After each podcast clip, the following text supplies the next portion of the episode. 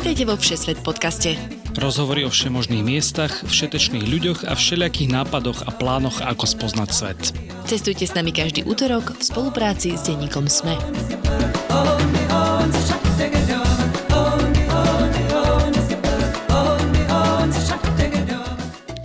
Ahojte milí poslucháči a poslucháčky, moje meno je Tina Paholík Hamárová a spolu s Lukášom Onderčaninom pre vás pripravujeme už niekoľko rokov cestovateľský podcast Všesvet.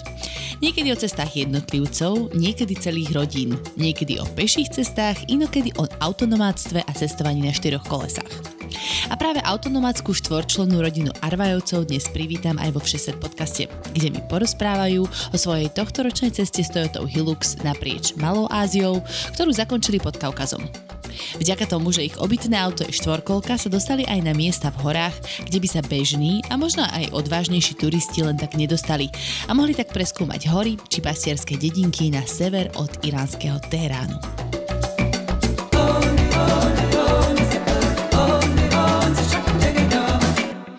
Janka Joško, vítajte vo Všeset podcaste. Ahoj. Ahojte. Máte premiéru podcastovú? Áno. Mm, áno. Sme vystresovaní z toho riadne. Nemusíte byť vôbec. Ja však ale vy ste si otvorili na to akože drink. Tak, eh, tak eh, na zdravie, nech nám to dobre vyjde dnešné nahrávanie. Na zdravie. Na zdravie. Však ale vy e, nie ste, že neznáme persony, že by ste sa e, skrývali niekde v utajení a vy máte svoj blog, e, robíte príbehy zo svojich ciest, tak porozprávajte našim poslucháčom a posluchačkám, akí ste cestovatelia. Mm, máme blog, máme facebookovú stránku, volá sa to, že Hilux with two kids overlanding a je to vlastne cestovanie štýlom overlanding s Hiluxom a s dvoma deťmi. To mm-hmm. nás tak ak si najviac charakterizuje však. Áno, áno to je naša, na, náš brand. Áno, tie dve, tie dve deti. Tie dve deti. Ono, tá kombinácia vôbec, že Hilux a dve deti, lebo Hilux je uh, lesné, pracovné, neviem aké auto a do toho tie dve deti sú úplný maximálny kontrast, tak sme si povedali, že to je celkom zaujímavý nápad. Akože s deťmi je toľko roboty?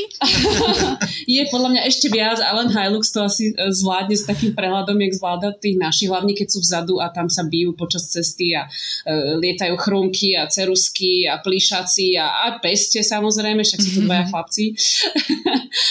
Decka majú 8 a 6, mm-hmm. tento rok mali. A Hilux má 2 a Hilux má dva, čiže Hilduška, to je také... taký to je voláte, taký, hi, áno, Hilda, voláme ho Hilda, to je taký najmladší člen rodiny.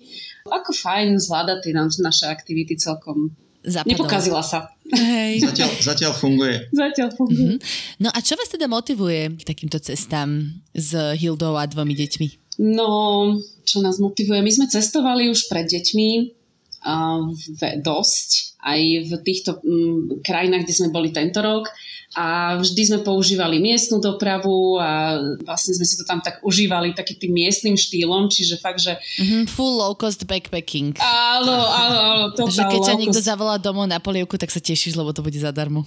Konečne, konečne nejaké jedlo a zásadne, zásadne my sme ten štýl, čo chodíme na miesta, kde sú len domáci, čiže reštaurácie domáceho typu. Paradoxne, ako to všetci viete, že býva to tak ako najchutnejšie sú tie reštaurácie. Mm-hmm a najväčší zážitok hlavne. A je to najviac, zážitok. najviac autentické cestovanie. A najviac autentické, aj spanie. Vždycky sme chodili do takých tých najväčších low costov a, a domácich. A tak sme si povedali, že to cestovanie je fajn, ale častokrát sa nedostaneš na určité miesta a práve tie hory sú týmto dosť špecifické, že vlastne do hôr nechodia tie autobusy. Ťažko sa tam niekedy aj dostopuješ, pretože tam aj domáci nemajú dôvod, prečo ísť maximálne. Keď idú, tak majú plné auto oviec a vlastne ťa nezoberú.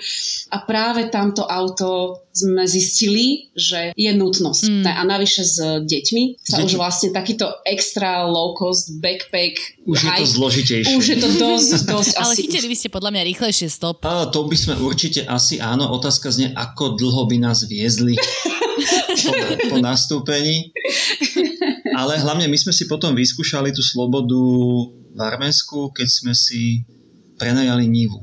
Mm-hmm. A Niva je taký ten nezmar sovietský offroad a vlastne tam sme si prvýkrát uvedomili, že, že wow. Mm-hmm. Hej, že s tým autom v princípe vieš ísť kamkoľvek a to ti dáva tú absolútnu slobodu, alebo teda relatívnu slobodu v danej krajine, že sa presunieš kam chceš, kedy chceš. A my sme to mali ešte s tým spojené, že my sme vlastne v tom aute spali. To bol taký, taký zlomový bod, že takto nejak, len vtedy sme ešte nevedeli. Takto teda, nejak, že... ale na steroidoch. Tá, áno. Tak, presne. takto nejak, ale napíchať steroidmi a nadspať do toho ešte dve deti a bude to dokonale. A bude to tak, ako to má byť. No a vy ste sa vlastne tak akože vrátili vlastne do krajín, kde ste teda cestovali, ale už aj so svojimi deťmi, aby ste im ukázali miesta, na ktorých ste možno cestovali. Že aj to je také, taká motivácia. Zažiť to s nimi, možno z iného pohľadu, Určite. už tie miesta Určite, poznáte. Áno, určite. Spomínali ste mi, že ste stretli tých istých ľudí dokonca na niektorých cestách, Áno. čo je veľmi milé, že po desiatich rokoch stretneš tých istých ľudí, kde si v arménskom, uh, v arménskej krčme. Hej, hej, tam v Arménsku sme stretli niekoľkých ľudí, čo sme už predtým, pred desiatimi rokmi stretli a ja som im chcela ukázať ten Irán. Uh-huh. To je taká moja obľúbená krajina. Uh, naozaj som do tej krajiny úplne že zalúbená. Chcela som im to ukázať, tú, tú neuveriteľnú rozdielnosť voči Európe alebo životu, aký sme zvyknutí viesť tu. A chcela som vedieť, ako zareagujú. Bol ten motivátor ukázať im trošku iný svet, lebo Trošku cestovanie ako svet. také s nami oni poznajú. Už aj, aj s Hiluxom alebo predtým, keď sme chodili či už pod stan alebo v dodávke. Tak sme Toto- cestovali Európou. Keď sme cestovali A je to Európou, to je to známe To prostredie. je to známe prostredie, je to v podstate len kde, aké ihrisko a také, A pre nich všetko to je bolo také stále A je ako... úplne jedno, aká je to Je, je krajina. im to jedno, či je to Slovensko, alebo mesiac v Norsku sme boli, im je to úplne, že to bolo Mhm. to isté Tam to nich. bolo stále v podstate to isté. Hej? Tí ľudia vyzerali takisto, správali sa tak, ten, ten istý vzorec. A tá, tá Ázia je proste iná, ten Blízky východ je iný. A chceli sme im to A chceli sme im to ukázať, že aby- to je. A tie deti to vnímajú, tú rozdielnosť? A- Áno, vnímajú, vnímajú, ale my sme boli veľmi prekvapení, že čo si vlastne z toho mm, zobrali, Mhm. napríklad v takom Iráne. Brali to, toto to je takto a hotovo. A inak to, A- inak to a- byť nevie. A je to tak. Teraz myslíte nejaké také, že špecificky pre Irán situácie, napríklad, že Áno. ženy nosia Áno. šatky, hej? Že ako toto Áno, vysvetlíš tým ženy- deťom, že musia mať hijab? Napríklad to. A oni si tiež všimli, že muži komunikovali zásadne s, s Jožim, alebo sa dokonca na neho iba pozerali. Mhm. A, a mnoho takých podobných situácií, ale oni to videli, ale proste príjmali, A- tu no je to takto a, A berú to je aj, to, aj, a keď je to sme, tak proste. aj, aj keď áno. sme prechádzali Irakom a tam máš vojenské kontroly de facto každú chvíľu, tak aj to vnímali proste inak. Hej? Že tam jednak dobre, OK, na nás nevideli eh, nejaké zneistenie, nejakú neistotu z toho, nejaký strach. A vysvetlili sme im, prečo tam tí vojaci sú, čo tam robia, čo je ich úlohou. Mhm. Inak to vnímali, ako keď vidia policajta doma. A Vieš, však to bolo celkom cool, nie? Vidieť vojaka akože so zbraňou. To No, teraz nevrajme, že Áno, deti jasné, mali to vidieť jasné. so zbraňou, ale keď si zoberieš, že dvaja chlapci a vidia No, vojačikov, že to, Oni- to musí byť zážitok. Oni popisovali všetky samopaly, hej, akože ten má to väčší, ten má menší hej, samopál. To je jasné. To... A míňala nás aj kolona armády Spojených štátov na diálnici s obrnenými autami a tak to boli úplne hotoví. Hej. To, to je, to, áno, No tak cez ktoré krajiny ste presne išli teda, aby už sme tu dávame tu nejaké hinty, Irán. Irak, tak pre našich poslucháčov povedzte tú trasu, akou ste išli. tak uh, štandardne sme štartovali zo Slovenska, išli sme cez Maďarsko, Srbsko, Bulharsko, Turecko, to bol tranzit, v Turecku sme sa chvíľu zdržali a potom sme išli severným Irakom, Kurdistanom, Uh-huh. A následne bol Irán, potom Arménsko a cieľom bolo Gruzínsko. A vracali sme sa naspäť severným Tureckom a zase mm, tá štreka cez Európu taká istá, ten tranzit. Aj v dnešnej epizóde ďakujeme všetkým našim Patreonom a Patreonkám, najmä našim ambasádorom Radovanovi, Ivanovi, Michalovi s Jankou, Vierke, Michalovi, Mariane, Majke a Andrejovi. Ste naša veľká motivácia pokračovať ďalej vo Všeset podcaste a šíriť príbehy o cestovaní po svete každý útorok do sveta. Ak sa aj vy chcete stať našimi ambasádormi, skočte na stránku patreon.com a hľadajte Všesvet podcast. My sa dostaneme ku každej tej časti, ja sa vás budem pýtať aj na to cestovanie s deťmi, aj na e, auto, aj na tú trasu, ale ja si myslím, že všetkých našich poslucháčov, mám, aspoň takto cítim, že prvá otázka je teda, že čo bezpečnosť. Lebo e, veľakrát sa stretávam aj ja akože s takým pohľadom, že idete do Iránu, tam je to nebezpečné, ja teraz moja najvä, najväčšia vášenie je ísť do Iraku, to odkedy som tu mala v podcaste Mateja Peluhu, tak o tom snívam. Tak hneď takto z úvodu ma zaujíma, že ako ste toto riešili. Ešte aj skrz to, že máte vlastne dve malé deti so sebou. No, riešili sme to dosť, hlavne na začiatku. Ja som si potrebovala naozaj čo najviac, nemôžem povedať 100%, ale čo najviac overiť, že ideme do bezpečnej zóny, do bezpečných zón a nejdeme do niečoho, čo vopred by sme mohli vyhodnotiť ako nebezpečné. Mm-hmm. Takže ja som naozaj sa snažila čo najviac študovať na internete a snažila som sa čo najviac od ľudí, ktorí sú práve priamo tam. Čiže či už od domácich e, Iračanov, alebo teda skôr Iráncov v tomto prípade, alebo ľudí, ktorí tam priamo teraz cestujú, ktorí tam priamo teraz, v tom momente, keď sme tam teda boli, priamo sú, či už to boli Nemci, alebo proste nejaké iné národnosti, Holandiania. A dostala som sa s nimi do kontaktu a priamo sme si písali. Teda v Iráne de facto sa to mele stále nejakým spôsobom, hej, Áno. tam už rok to nejak sa tam dejú veci. A Kurdistán, ten v princípe je už niekoľko rokov označený, alebo teda označený ako bezpečný, pokiaľ človek nevyhľadáva určité miesta, kde by nemal čo robiť. Hej, lebo predsa len je tam PKK, má tam svoje, svoje základne, tak tam asi nie je najmúdrejšie ísť. Akurát v tom období, keď sme my išli, boli v Turecku voľby. Mm-hmm. Takže to bolo také, že, že tam sme trošku mali obavy, ako dopadnú, lebo tí dvaja kandidáti boli veľmi odlišní, čo sa týka vzťahu ku Kurdom. Mm-hmm. A my keď sme boli v Turecku ešte Dánkou dávnejšie, cca 13 rokov, tak my sme zažili atentáty PKK na, na juhu Turecka a strieľanie a bomby a nočné kontroly autobusov a podobné veci a nebolo to veľmi príjemné. Takže Sledovali sme to veľmi ostro do poslednej chvíle, ako sa ten juh Turecka bude vyvíjať a de facto sme boli permanentne pripravení tú trasu obmeniť. Mm-hmm. Cieľom našej cesty bolo Gruzínsko. A tie krajiny po ceste bola taká šrešnička. Ale ako náhle by sa niečo zvrtlo, tak by sme ten plán v momente zmenili. Mm-hmm. My sme vlastne na každej kontrole, lebo decka vlastne sedia vzadu v tom aute, tam sú tmavé sklá, takže bežne ich nevidíš, že tam sú deti ale na každej kontrole sme cieľe nesťahovali okienka, aby videli, koľko nás je. Aj keď to bola iba taká nejaká, kde, kde si proste iba mala prejsť, bola to kontrola s dvoma vojakmi, tak sme stiahli tie okná, oni Decka videli, mávali. Decka mávali a, a to, sme a to vám v podstate pomáhalo dostať sa ďalej. Uh, Paradoxne, že niekto sa bojí, že treba schovať. Ja si pamätám, podľa mňa nám rodičia hovorili, že si máme ľahnuť dole, keď, akože ľahnuť si vzadu na sedačkách, keď sme prechádzali nejaké hranice, ešte, no nebolo teda sociku, ale keď sme chodili do Jošky, že ľahnite si dole, tak e, že tí deti vám možno paradoxne vlastne pomáhali v tom, že aha, vojaci si všimli, Určite. že rodinka a je to safe a, a možno vás aj menej prehľadávali. Nie, neriešili Vôbec. to, vedeli, že nie sme hrozba mm-hmm. áno. a na druhej strane aj videli, že my ideme s tým najcenejším, čo máme. Teraz mm-hmm. neberiem to auto, hej, to je, to je balast, ale oni videli, že proste ideme ako rodina, ako ideme rodina. s tými deckami to, a pre nich je to najviac. Tam sa im vždy zmekčili tie tváre, keď spadali tie deti. Ako si spomenula, nás neprehľadávali ani na hraniciach, častokrát oveľa menej. Bežne sú tie prechody napríklad z Turecka do Iraku 6 hodín, alebo z Iraku do Iránu tiež 6-11 hodín. A my sme za 3 hodiny dokázali 3,5-4 prejsť. Tí, tí colníci sa nám snažili čo najviac pomáhať Všetko sme si samozrejme museli pre, prebehať tie okienka, všetky tie potvrdenia, povolenia a všetky tie pečiatky, to áno, ale oni sa nám snažili naozaj čo najviac pomôcť, aby to možno urýchlili, možno z nejakého takého ľudského vstupu do toho. Bolo to cítiť, bolo to cítiť. Bolo to cítiť, že k nám úplne inak pristupujú. Super, takže ideme k autu, k Hilde. A v stručnosti si to prejdeme, pretože mňa celkom zaujíma, ako si teda prerabíte takúto štvorkolku, presne takéto robotnícke auto, teda na obytný domček pre štvorčlennú rodinu. Tak najskôr začneme tým, že prečo práve Toyota Hilux?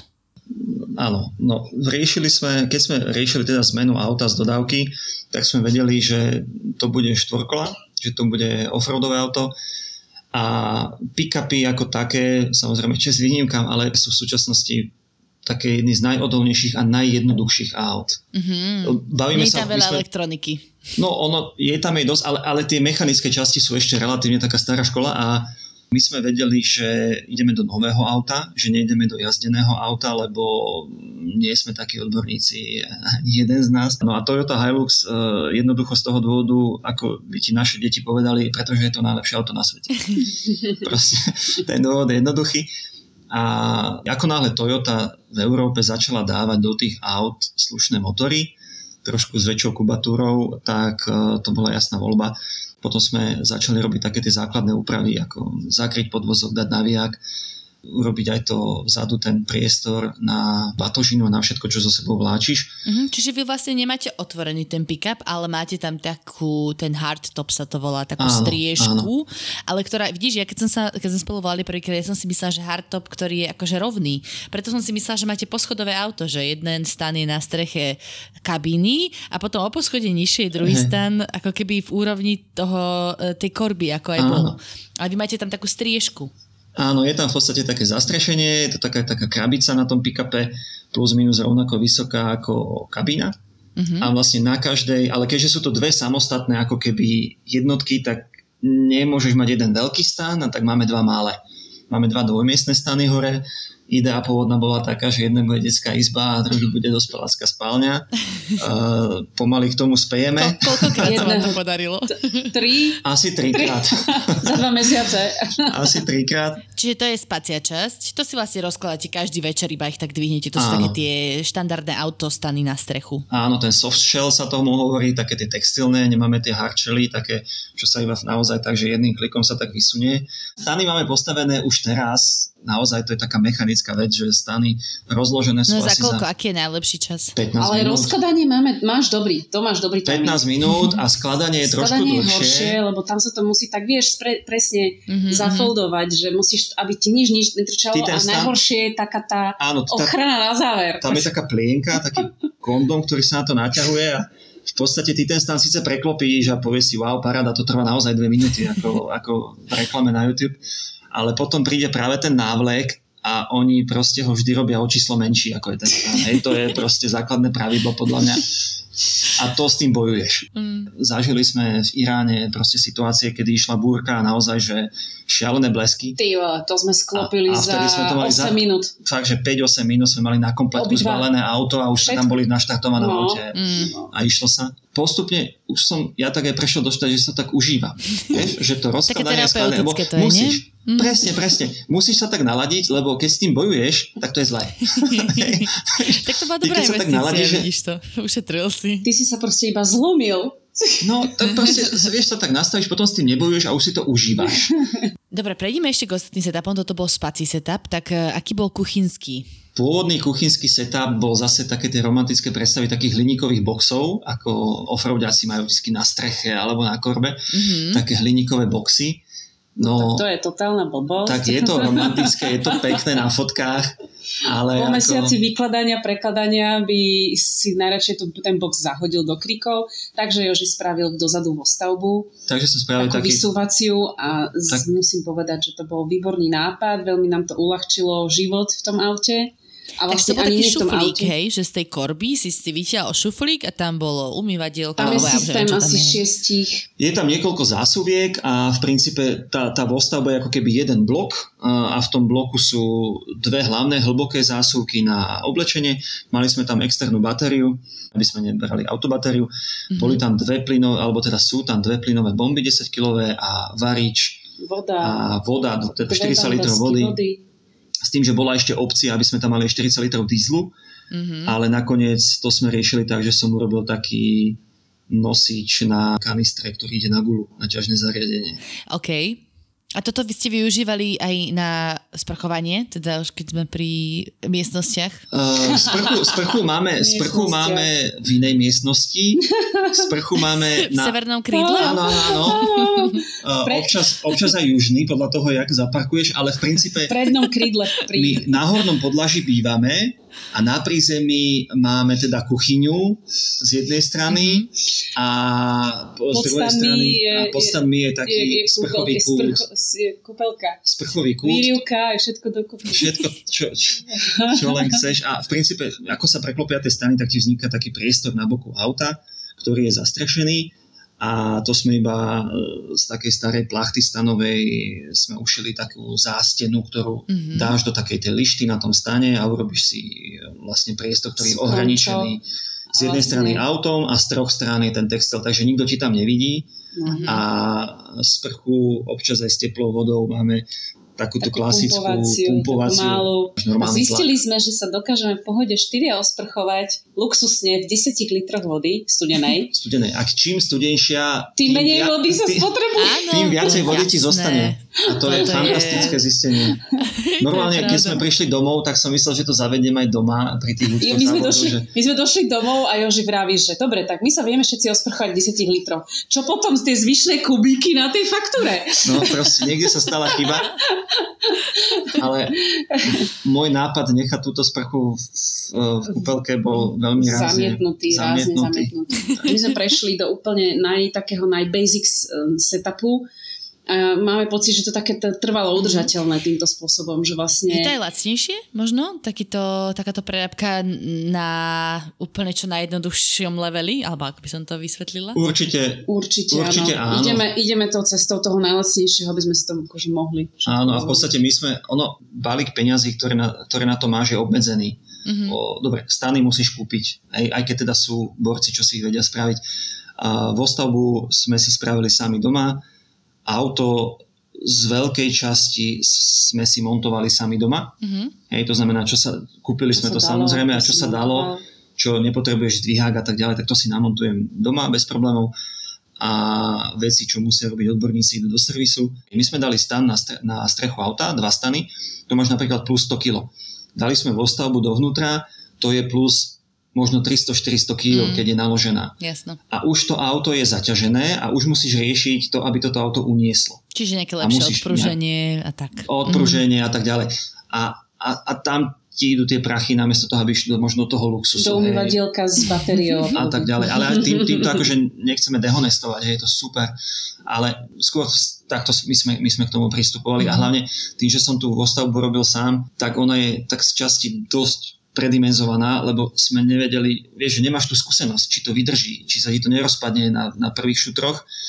Vydržal ako podivu, ako neuveriteľný spôsob. Aj ten nosič na tie kanistre, tak de facto to si tiež, za každým študoval, či sa to ešte drží. To som normálne kontroloval každý deň, že či to, ne, či to ešte drží. Na, na, na cestu nafta. Ale akože úplne a vydržalo to. všetko drží, takže dobre a, to spravil. Šikovný. A keď sme prešli retardéry v Iraku, tam sú strašne vysoké mm-hmm. retardéry. Ježiš a keď sme 60 nechtiac, teda naozaj nechtiac, preleteli asi, asi, asi 3 a ten držiak na tej guli tam wow. bol nepohnutý, tak som vedel, že sme safe. Hej, tam to sme, proste to, všetko. Tam sme si polietali na tých To sú také neoznačené retardery, nie? Absolutne neoznačené. Betón, že to nemá šancu vidieť. Áno, Hej, áno, to je iba taký betón iba zdvihnutý. Aj, aj.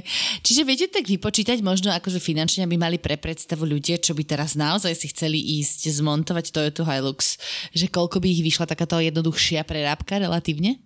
No, keď to tak zrátam, tak auto vyšlo všetky ceny sú s DPH. Hej, my sme my nekúpeme na firmu a, a ako mobilnú kanceláriu. Takže auto nás vyšlo, mm, myslím, že nejakých 32 tisíc s mm-hmm. daňou, nové a tie accessories plus minus sa zastavujú na nejakých možno 10-12 tisíc. Mm-hmm. Ten mhm. podvozok naozaj, keď človek ide offroad, je, je ja si dovolím tvrdiť, absolútny must. Tak zbytočne potom by ste riešili nejaké opravy, kde si uprostred ničoty, no, uh, hľadali by si tam mechanika, keby sa niečo vážne pokazilo, ostanete tam staknutí, že jasné, že sa do toho oplatí určite no, investovať. No a hlavne my, my sme išli s novým autom a mm-hmm. nové európske auto je ako mimozemšťan v Ázii. Ako to auto síce vyzerá rovnako, ten Hilux vyzerá rovnako v Afrike a rovnako v Tajsku, rovnako v Európe, ale to, čo je vo vnútri, je veľmi odlišné a to Euro 6 a AdBlue a tieto to systémy, oni tak oni nevedia, čo to je. Mm-hmm. A my mm-hmm. sme tam chvíľu zápasili, takže nie. Cestovate majú staré Defendery a staré Toyoty a vedia prečo. Aha. Lebo to naozaj chlapík so zváračkou ti zablika pružinu a ideš ďalej, hej. Dobre, prejdeme na tie hory. Ja som si z vašej celej trasy vybrala Irán, lebo jednak si spomínala, že na to ste sa najviac tešili, to ste chceli tým deťom ukázať asi najviac.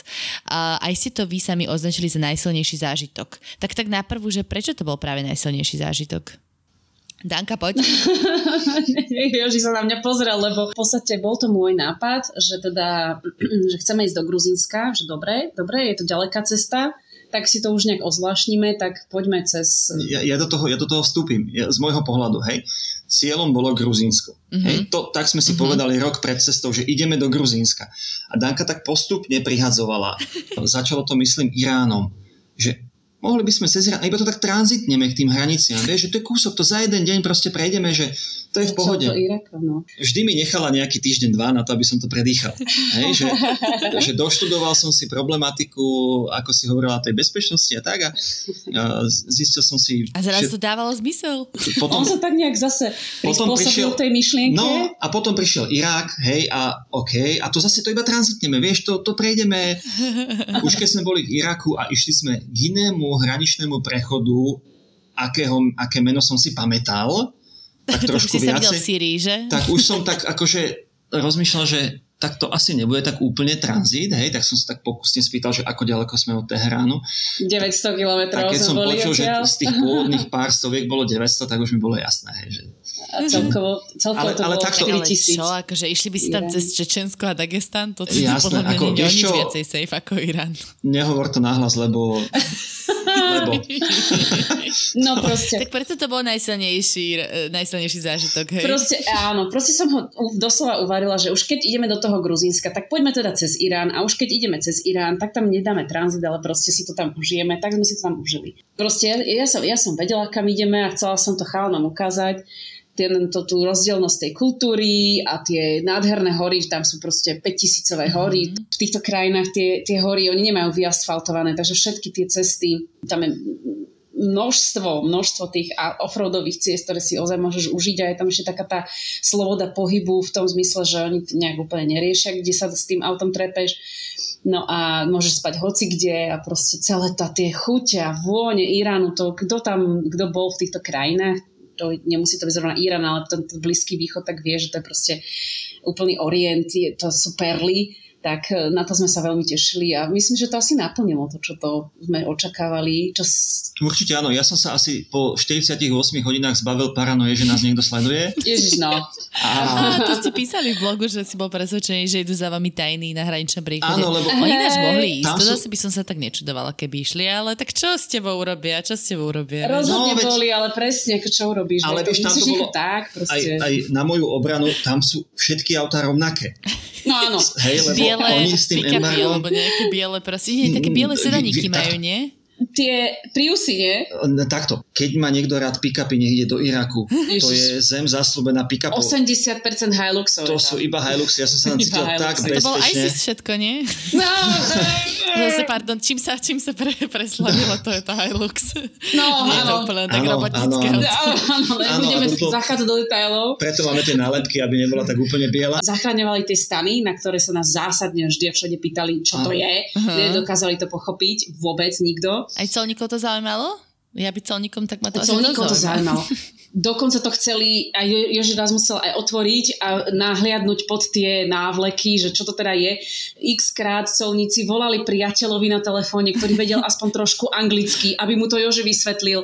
A teraz mu povedal, že je tam tent a teraz ten anglicky hovoriaci človek v telefóne, že jaký, ako tent, jak, ja Jak nechápal. streche. A tým pádom Však to teda má Proste to bolo, je, presne, takže on to nevedel tomu colníkovi spätne po uh, farsky alebo i po iracky vôbec vysvetliť, takže to bolo aj hluchý so slepým, proste tam nikto nevedel, čo sa vlastne deje, ale dobre. A potom sme im ukázali obrázok. A obrázok, nálepka na aute proste všetko Nálepka na vyriešila. aute a- Oni videli ten obrázok, relatívne si to vedeli predstaviť, nechápali prečo, Mhm. ale dobre. A, a, a A boli spokojní a bolo to super. Jasné. Takže najvyššie hory, najnižšie more, najväčší kultúrny rozdiel a najsrdečnejší ľudia. To som si Áno. tak vypísala, že toto, preto to bol najsilnejší zážitok a ešte aj najlacnejší benzín. Tak. To je asi tiež celkom výhra. No, Oh my god, to bolo brutál. 80 litrová nádrž nafty Za za dve 2 eurá. eurá. Hej. Necelé 2 A keď bol, keď Mhm. bol akože taký, že zlý deň a chceli nás ošmeknúť, tak za nejakých 3,50. No, ošmeknúť, je, Ošmeknúť, není no. správne slovo. To akože nie, Asi. takto. Ono to tam funguje na systém prídelových nikto nás kariet. nikdy, neoš, nikde neošmekol. Ináč, je toto je celkom ale- zaujímavé, tie prídelové karty, to som vôbec netušila, že ty si nemôžeš prísť len tak sám načapovať, že? Na pumpu. Nie, nie, nie, nie. Diesel nie. Diesel nie, Ja tým, že to, vlastne lebo tam diesel je... je vlastne ešte špecifický. Benzín je v pohode. S benzínom môžeš Takto, oni aj benzín, aj benzín majú na karty, Mhm, ale benzín môže mať na kartu aj obyčajný človek. mhm. Kdežto diesel uh, majú iba, nazvime to podnikatelia, na veľké nákladiaky a také ich pick-upy iránske, obrovské. Tak keď máš dieselové auto a potrebuješ natankovať, tak de facto musíš sa skamarátiť so šoférom nákladiaku, ktorý ti na svoju kartu natankuje. Mhm.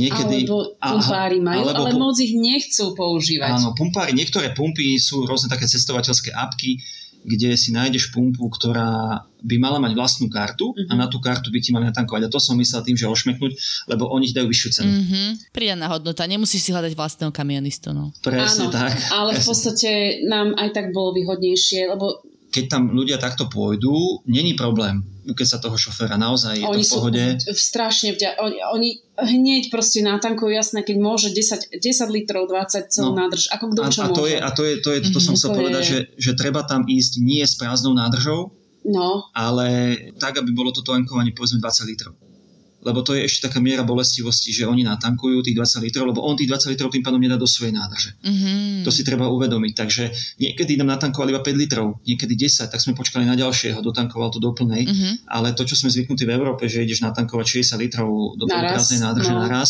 to treba tam to premyslieť. treba si tom, treba, treba, na, treba to premyslieť. Ako dá sa to samozrejme, len človek strávi viacej času na tej pumpe. Mm-hmm. Aj vlastne pumpy, nie sú, že každá má, aj, jak u nás, aj diesel, aj benzín to majú len, len niektoré pumpy majú diesel. To si tiež vieš nájsť na tej apke, čo si spomínal? Áno. Aj viete áno, povedať, ako sa volá?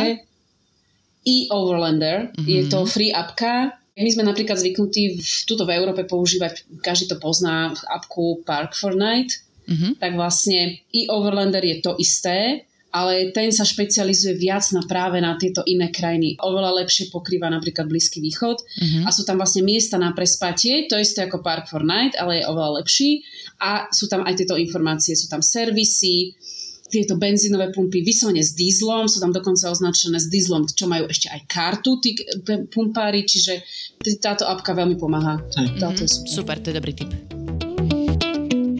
Dobre, takže ča- čapovanie máme vybavené, tak uh, už máme natankované, prešli sme hranice, ktoré ste teda zvládli dôstojne. Trochu vám tam prehľadávali sa mi zdá auto, nie? Myslím, že nie, nie, nie, tam si nie. hľadali niečo podozrie. Počkaj, a iracko-iránske hranice, kde hľadali niečo... Iracko-iránske sme práve, že vôbec neprešli dôstoj, dôstojne. No, Iracko... To sme prešli s najväčším rámusom a randálom takým, že ja si doteraz neviem, že či nás pustili preto, že sme boli OK, alebo preto, že už celé sme šli do keľu. Lebo Ako proste... kričali, hej? Ježiši Kriste, to si nevieš predstaviť. To si nevieš predstaviť ten bordel. Joži to nevidel, lebo uh, v tý, cez tieto hranice vždy ide auto samostatne a pasažieri idú inokade. Mm-hmm. A ja s deťmi som bola teda ten pasažier a ja som šla inokade. A Joži šiel s tým autom. On si tam sedel v aute pokojne a ja s dvoma deckami, ktoré už bolo, už bolo 10 hodín večer, čiže boli totálne odpálené, už dávno mali spať. Deti, keď sú unavené, tak sa prepnú do takého deštrukčného módu. A, ten, a oni začali tam robiť taký strašný brajgel na tých iránskej strane pre istotu už. Rozoberali to tam na šrobiky, tam robili kôlničku na drevo z toho. A potom na konci sme prešli na taký ten výsluch a teraz on sa tváril, ten pán, tak veľmi vážne, no pre nich je to predsa dôležitá vec a teraz ma tam vypočúval, kde pracujem, ako a, a, a do toho tie decka sa tam byli, kričali, zjapali. Ja som sa ich snažila rozdeliť jedného na jednu stranu stola, druhého na druhú stranu stola a už buďte ticho a snažila sa tváriť, že ich mám absolútne pod kontrolou, ale akože vôbec som, akože vôbec som ich nemala. Danka mala zážitok vlastne s deckami, Mm-hmm. A mňa začal colník, akože nikdy sme nevybalovali celé auto uh, ukázali sme jej tie zásuvky. Ja som išiel takouto metodou, že zahltiť a nepustiť k slovu. Hej, to znamená, že otvoríš ten kufor a začneš mleť. A tu mám to, a tu mám to, tu mám to, tu mám to. A fungovalo to fantasticky, doporučujem. Ale chlap proste chcel niečo nájsť a pýtal sa, či máme cigarety. Nie, cigarety nemáme. Máte alkohol? Nie, alkohol nemáme. A v jednej z tej zásuvky, kde bola práve voda, tak úplne vzadu sme mali AdBlue, ktoré sme si nesli zo sebou. Čo, prosím? AdBlue je v podstate močovina, alebo je to uh, také aditívum, ktoré sa uh, pridáva do moderných aut dieselových uh, a eliminuje pri spalovaní tvorbu oxidov dusíka. Takže ty to mm-hmm. naleješ do nádrže v aute a ono to strekuje niekde do výfuku a ten dým, ktorý ide, je taký ten, ten dobrý dým. Ten dobrý Nie dým. ten zlý dým, ale ten dobrý dým. No ale je to v priesvitnej... Toto je zásadný fun fact. Mhm. ale je to v priesvitnej bandaske a, a ne, nebolo to označené. Ne, tá bandaska to... nemala nejaké nálepky. Alebo čo? Ale, ale ona aj mala. Ona tie nálepky mala, ale to je latinka. Oni nevedia. To je latinka a hlavne ty im povieš AdBlue a ja som sa mu aj snažil vysvetliť SCR systém, výfukový systém a bla bla bla. Ja som vysunul tú zásuvku, tak on vzadu videl tie dve bandasky s čirokou apalinou a tak vyslovene tak, tak zúsnul na to, že a, a otvor to. tak v tých 36 stupňoch som mu otvoril bandasku z AdBlue a on si k tomu tak privoňal, tak, tak fajne sa toho nadýchol. Ono je to v podstate čpavok. Čpavok, vieš, taký ten, to je echt, to je čpavok, to je, to je Takže ho tam že... fakt ako zakývalo s ním, tak som to znova teda zavrel, tak po slovensky som povedal, ja som ťa varoval, ja som sa to snažil vysvetliť, ty si nedáš povedať. Tak ja, ja si pravím, že bolo to teda dôstojný prechod, lebo podľa mňa nás už iba vyhodili, že Famozný. už... Ja sa schválne som sa na to pýtala, ja som vedela o tejto močovinovej príhode, preto mi to príde super. Že, že, už, že už chodte preč, že už vy už chodte vlastne, preč. Takže jednak sme mali decka, mali sme močoviny, mali sme pečiatku, a tak dokonca ten jeden z tých, ja som si pôvodne myslel, že ten človek, ktorý sa ma držal, bol chlap, ktorý sa mi bude snažiť predať poistenie na auto. Lebo paradoxne v Iráne platí zelená karta európska. Na to poistenie je auta, hej? Poistenie auta. PZP no. európske platí v Iráne. To je, to je dosť absurdné. No je to absolútne, lebo nikto ťa nepoistí úrazovo, cestovné poistenie v Iráne ti neplatí, lebo je výnimka, lebo je to označené ako Warzone, ale auto tam môžeš v podstate previesť, hej. Do not worry, uh-huh. ako tam ti ho opravia v pohode za, za, za poistku. No a myslel som si, že to je poisťovák, tak som k nemu pristupoval, hej, ale nakoniec sa z neho o, vlastne vyliahol tajný policajt a mi tak povedal, že ja som tajný policajt a keď budeš chcieť nejakú pomoc, tak mi zavolaj. Oh. Ale telefónne číslo mi nedal, hej, ale povedal mi, že ho môžem zavolať. Na, ale veď musíš zasvietiť tak, takého toho Batmanika, vieš. Áno, áno, áno, áno, áno. Vieš, a ja len aby som vysvetlil svoju paranoju, lebo mne bolo jasné, že keď mi povedal, že ho môžem zavolať, že on o mne vie a bude o mne vedieť, takže mne stačí iba zakričať, že potrebujem pomoc a on tam on bude. Tam dojde, lebo on bude za mnou v tom aute, v tom Peugeote 405 ktorých je tam triliarda a všetky sú rovnaké. No, ale tak prešlo ma to po 48 hodinách. Teda. Dobre, prejdeme už do krajiny. Veľmi som sa tešila na túto príhodu teda z hraníc, ale prejdeme do krajiny. Prefrčíme hociaké iné mesta, uh, nebudeme sa zastávať v mestách, ideme rovno do prírody, ale treba spomenúť, uh, že v Teheráne si dohnať peniaze. Mm, v Iráne sa teda neplatíte vôbec bankomatovými kartami európskeho štandardu Visa, Mastercard nič tam nefunguje, treba si zohnať cash a ten sa šmelí v Teheráne. Long story short, aby som to uh, ukončila. No ale vy ste teda chceli hlavne ísť do tých hôr, ktoré sú práve za Teheránom. A ktoré teda sú také top destinácie, ktoré ste tam navštívili? No, čo sa nám asi najviac páčilo? Ten zakázaný národný park? Lebo bol zakázaný. Mm, áno, to asi bola jedna z najkrajších vecí, bol ten národný park Lár a druhá bola Alamut Mountain Road.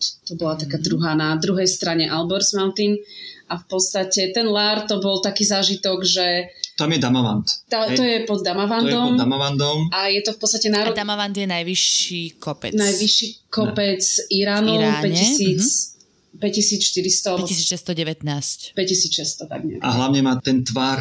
Ten sopečný. Uh-huh. To je sopka. Uh-huh. Vlastne všetky, všetko, celé pohorie je sopečné a teda on je úplne, úplne ikonický, ikonický sopečná, sopečná hora a no, no úplne paráda. Tak tam som chcela ísť, ja som si tam našla proste na mape, že tam sú krásne cesty a teraz misia ideme. No, tak prvá, prvá vec bola, že zrazu bola zastavená cesta, nevedeli sme, čo sa deje. Najlepšie bolo, že sme zistili, že ani domáci nevedia, čo sa dejú a to už, mm. už šípiš, že je nejaký prúser, lebo oni vždycky majú na všetko nejaké náhradné riešenie. A zrazu sme tam videli taký tunel, ako cestu a tam tunel. No ale nikto tam nešiel. Hovorím do keľu, ale je tam tunel. Tak sme tam chvíľu obschedovali, sme tam zaparkovali, čakali sme. Ja som tam videla jedno auto vojsť, hovorím, počúvaj. Ja do toho iba skočím, ten tunel auto. vyzeral ako sitina v druhom týždni výstavby. No, hej, že, oni nemajú tie tunely to, nejako označené. Akože iba také vydlabané, hej. Áno, áno, taká, taká áno iba diera, taký tunel, taká diera. Tmavá. Nijak, nijak označené, nijak osvetlené, samozrejme, žiadne čiary, žiadne odrazky, žiadne informačné tabule, to úplne zabudnime. Išlo tam jedno auto, potom tam išlo druhé hovorím, počúvaj, ešte tam už dve auta a ešte sa nevrátili. Mm-hmm. Poďme tade, že to, to dáme. Mm-hmm. Nakoniec sme niekoľkokrát pristavili pri kraji. Fakt, išli sme to snáď pol hodinu. Taký... Bolo to asi 5-6 kilometrový no. tunel bez osvetlenia. Mm-hmm. Nebolo tak... to proste príjemné, chápem. Nebolo to príjemné, A ne, vedeli sme, že niečo, niečo nie je dobré, hej, ten tunel není OK, že v ňom sme. Nakoniec sme vyšli von, na druhej strane boli toho tunela zátarasy, takže keď sme sa konečne dostali cez tento šialný tunel, ktorý sme na, na konci dňa zistili, že on je priechodný iba v jednom smere a to v tom opačnom. A my sme šli proste opačne a sme pochopili, prečo boli tí domáci z toho takí vystrašení, pretože my sme šli v tom tuneli jednosmernom opačne. A čo, akože tým, že sa zažila iránsku premávku, mi to príde ako úplný štandard. Že by ma to neprekvapilo, keby že tam vidím proste My sme si to dovolili, smere. pretože presne, lebo sme zažili Teherán mm. a to je akože najväčšie peklo zatiaľ na svete, čo my sme zažili. Mm-hmm. Takže sme mm-hmm. vedeli, že tu sa môže všeličo, len to treba bezpečne zvládnuť. Ale môže sa tu všetko možné. A rýchlo. A rýchlo. Nenapadne rýchlo. Ale, no, tak proste prešli sme to. Ale po tomto zážitku sme sa konečne dostali k tomu, k tomu parku a zrazu tam bola proste závora, bol tam strážnik, celá strážna stanica, kopu vojakov a on, že akože nie, že tam je zakázaný vstup, že cudzinci tu majú zakázaný vstup a môžu tu mať e, prísť e, vstup len domáci a aj to Iránci a aj to len s potvr povolením. Mm-hmm. No tak to bola studená sprcha, hovorím, no, keď sme sa sem už dotrepali, mm-hmm. tak proste nepôjdeme náspäť, nie? Mm-hmm.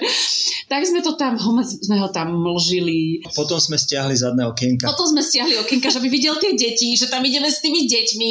No tak ale to sa v momente zmenil, úplne zmekla mu tvár hneď začal premýšľať, že ako na to. Dal nám priateľa na telefóne. Mali sme asi polhodinový te- telefonát s priateľom na telefóne, ktorý povedal, že jediné, čo z neho vyšlo, bolo, že je to veľmi nebezpečná zóna a mali by sme ísť ku Kaspickému moru, kde je oveľa bezpečnejšie.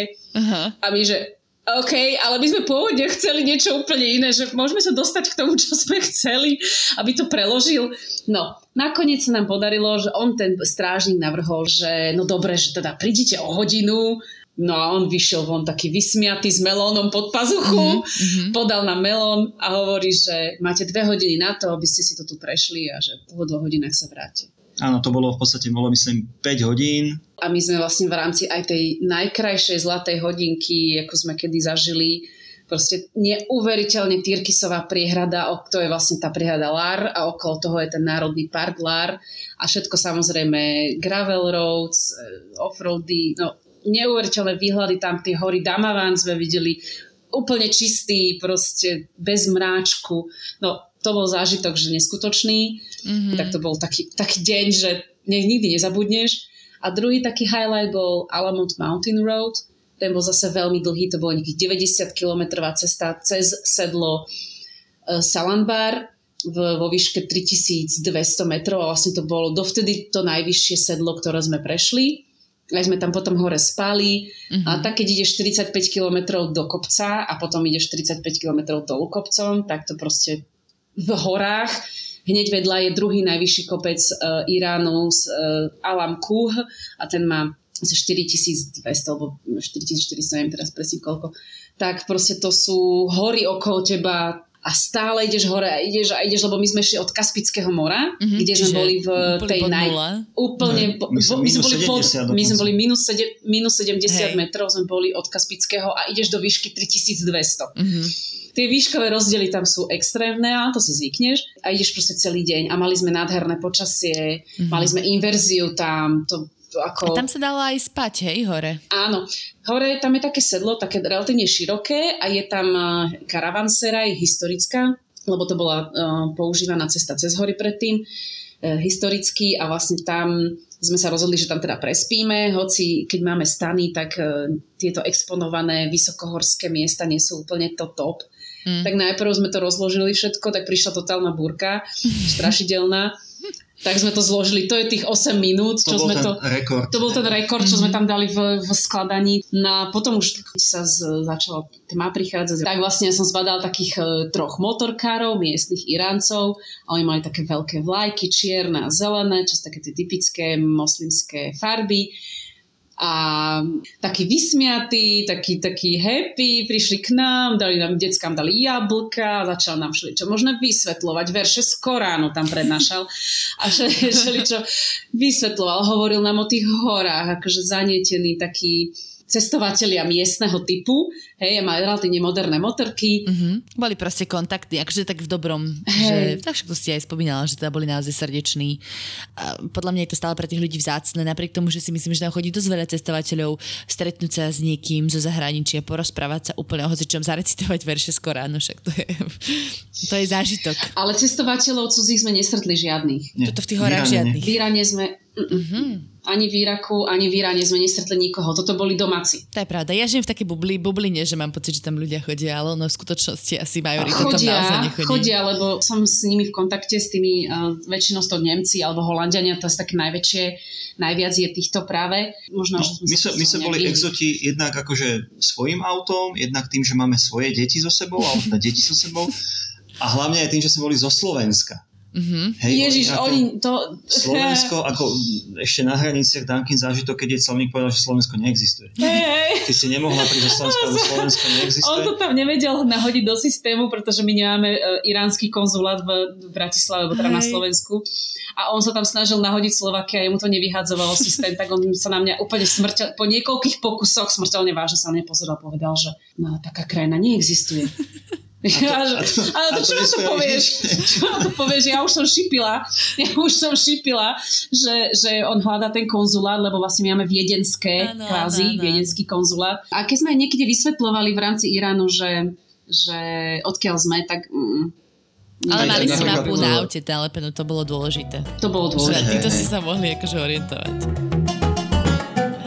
Ešte sa chcela spýtať na jednu vec pri tej Alamut Mountain Road, tak uh, tam si písala, že tam bol hrad Alamut, akože normálne ano. veľký kamenný hrad. Nie, to je vlastne na druhej strane, keď prejdeš z, toho, z tej kaspickej strany naspäť na ako keby vnútrozemskú, tak tam je ten hrad Alamut a to je taký najznámejší stredoveký hrad, je to hrad asasínov mm-hmm. a to boli vlastne takí tí elitní bojovníci proti krížiakom v čase, keď boli krížiacké vojny.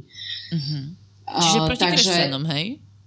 Áno, to boli okay. vlastne takí elitní elitní bojovníci, ktorí robili aj, aj tajné útoky, tiché útoky, nájomné útoky, mm-hmm. vraždy. Takí arabskí ninjovia. Takí ninjovia, áno, oni mali také tie čierne... To boli, to boli Peržania, nie? E, to, Či, to boli Peržania vtedy. To boli Peržania, áno. Pers, perskí ninjovia, mali také tie čierne habity a proste bol to, oficiálne je označovaný ako, že ten hrad v podstate bol nedobytný a bol nedobitý, až kým prišli Mongoli a aj to a aj to nebol mm-hmm. dobitý, bol to dohodou. Mm-hmm. Toto je vlastne taký najznámejší e, hrad stredoveký, ale nie je, to, nie je to hrad, nie je to tak, jak u nás si predstavujeme hrady, je to v podstate len ruina, e, ale je nádherné miesto, brutálne výhľady a proste aj tá kultúra... Aj ten príbeh okolo toho je super. Aj ten príbeh okolo toho. ninjovia, ktorí doteraz niekde mm-hmm. žijú ešte pozor, lebo mohli odísť pred Mongolmi, však to je super. Ale, hey. ale vieš, ja ešte... A, a oni sú akože hrdí na túto svoju hrdí, kultúru, jasne. extrémne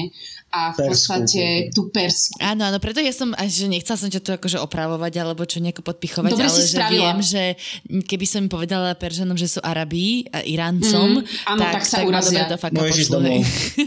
áno.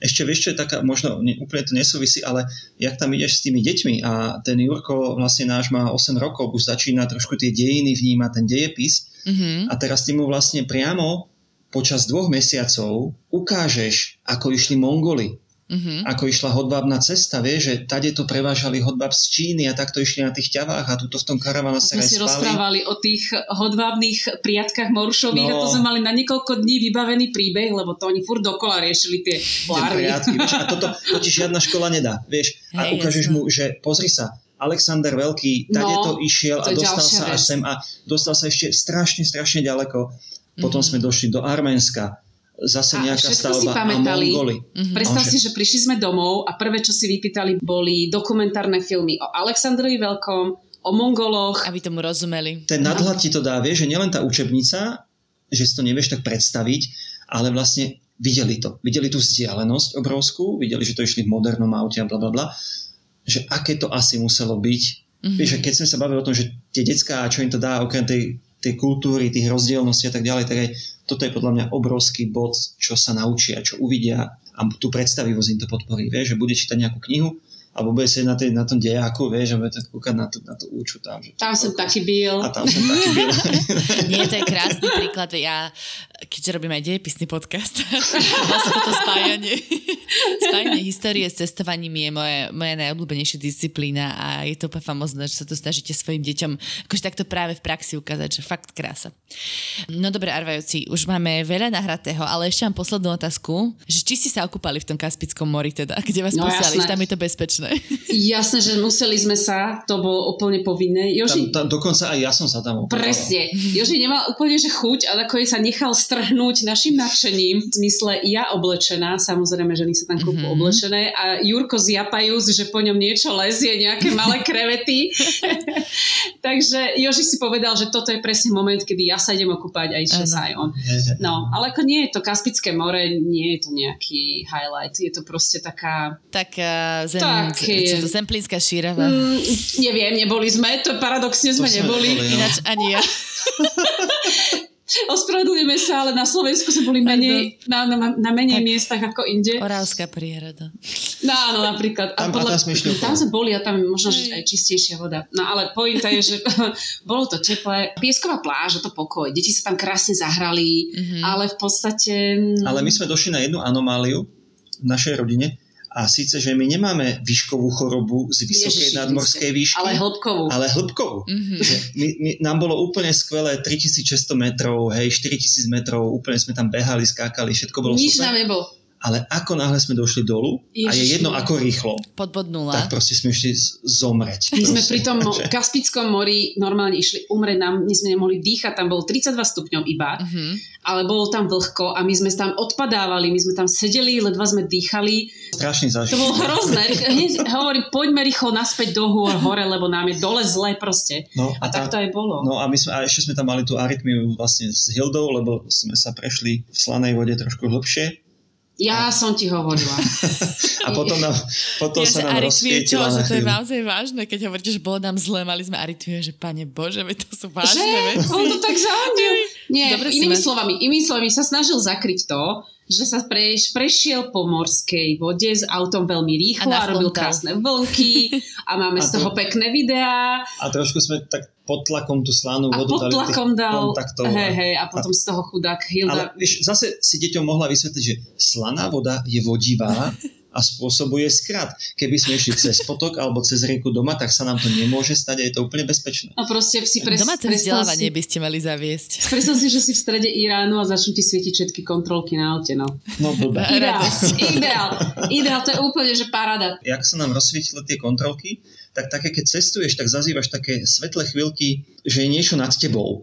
Hej? Uh-huh. A nám sa rozsvietili všetky kontrolky. Sila, no, lebo rozsvietili sa nám všetky kontrolky na aute, nevedeli sme, čo sa deje. Ja som dal diagnostiku, zistili sme, že tam je 1 300 000 chýb, ale v tom istom okamihu sme mali signál internetový na telefóne. Mm-hmm. Čo je v Iráne veľká čo, čo vec. Je, a fungovala vpn Fungovala VPN. Čo je neuveriteľné. A v tom meste, v tej absolútnej, ja to nechcem povedať, že prdeli sveta, ale, ale seriózne, hej, v Iráne bol servis Toyota. Wow. Ktorý bol síce zavretý. Bol síce zavretý. Bol zavretý, ale bol. Ale bol. ani, ani ho nechceli otvoriť. Ani, ani, ani ho neotvorili. Ani ho neotvorili, Počkaj, ale my sme tam 3 hodiny stáli pred tým servisom, ale nečakali sme, kým nám ho otvoria. Hej, to zase nie. Ale stáli sme tam. My Hoci kto by si možno myslel, že by mohol, hadam, možno aj otvoriť ten servis. Už ste mali príliš veľa šťastia so všetkými týmito náhodami. Tam, tam sa vlastne otočilo asi 5-6 ľudí, ktorí sa nám vždy snažili pomôcť. Vždy niekam niekomu zavolali, vždy povedali, že oni prídu potom neskôr a otvoria a nikto nikdy neprišiel. akože, akože... Ale vyriešili ste, došli ste nakoniec. A Hilda, Hilda si povedala, že nás vytrapila dosť a že nás sme sa, na, na, na... že už to nikdy nespravíme a že teda pôjde s nami ďalej. No veľmi pekne ste to zakončili a teda um, pozývam Toyotu ako nášho mediálneho partnera do tohto podcastu. Píšte nám na všetko podcast. Kiežby. Budem si tešiť. A, no dobre, tak ale ďakujem vám veľmi pekne, Danka Joško. Musím vás tuto uťať, lebo Čo je moc, to je moc, hráte to na mňa jak na tých colníkov a než veľmi dobre, lebo ma to stále baví počúvať. Ale budem to, musieť, budem to musieť už ukončiť. Myslím, že sme dali veľa, veľa pekných myšlienok o tom aj, prečo sa oplatí cestovať s deťmi, aj prečo sa oplatí vidieť zo zeme rôzne miesta, ako pristupovať k domácim, ako pristupovať k nebezpečným miestam a nebezpečným situáciám, ktoré sa tak teda nám, kde si z, z, z slovenské môže zdať povedala a sedí v Dubaji. ale, ale tak, eh, aby som to približila našim poslucháčom a poslucháčkam. Takže ešte raz, kde vás môžu sledovať eh, naši poslucháči? Máme Facebookovú stránku a máme aj Instagram. Obidve majú rovnaký názov Hilux with two kids overlanding, čiže Hilux s dvoma deťmi overlanduje. A tam pravidelne prispievame, píšeme, na storkách máme videá, lebo však všetko sa nedá dať na stránku. A ešte jedného dňa, keď teda všetko bude tak, ako má, tak bude asi kniha. Mm, Hej, my, už Danka napísala knihu z našej prvej cesty po Turecku, 13 rokov ago. A teraz dúfam, že ju domotivuje k tomu, aby mm-hmm. Zlomím vám, som to teda napísala. Keď, keď, keď babky vydržia s našimi deťmi, tak Určite aj dneska ste teda babky zamestnali a aby ste mohli čas s nami nahrávať. Ja som chvíľku vyhlasovala, že by som aj s chlapcami robila rozhovor, ale to ste teda rázne odmietli, neviem prečo. ale verím, že sa s nimi niekedy aj stretli. Vy nás nepustili ku slovu. No, tomu neverím. No, nie, to by, no, to je Takže keby náhodou mali naši posluchači, posluchačky nejaké otázky, tak vám môžu vlastne písať asi priamo priamo na, na Instagrame, na Facebooku, alebo prípadne môžete písať aj nám na Všeset podcaste. Sme na všetkých sociálnych sieťach. A ak sa vám tento podcast a vôbec Všeset podcast páči, tak nás môžete aj podporiť na Patreone, kde nás nájdete ako Všeset podcast. A teda samozrejme spomeniem, že náš podcast vychádza s producentskou podporou denníka SME. Takže aj na stránkach denníka SME si môžete niečo to viacej prečítať. Hodím tam aj fotky uh, od vás trvajúci. Takže, takže tam všetky informácie. No, ďakujem vám naozaj zo srdca a pozdravujem vás na Slovensko. Ahojte, čaute. Ahojte, ďakujeme aj my.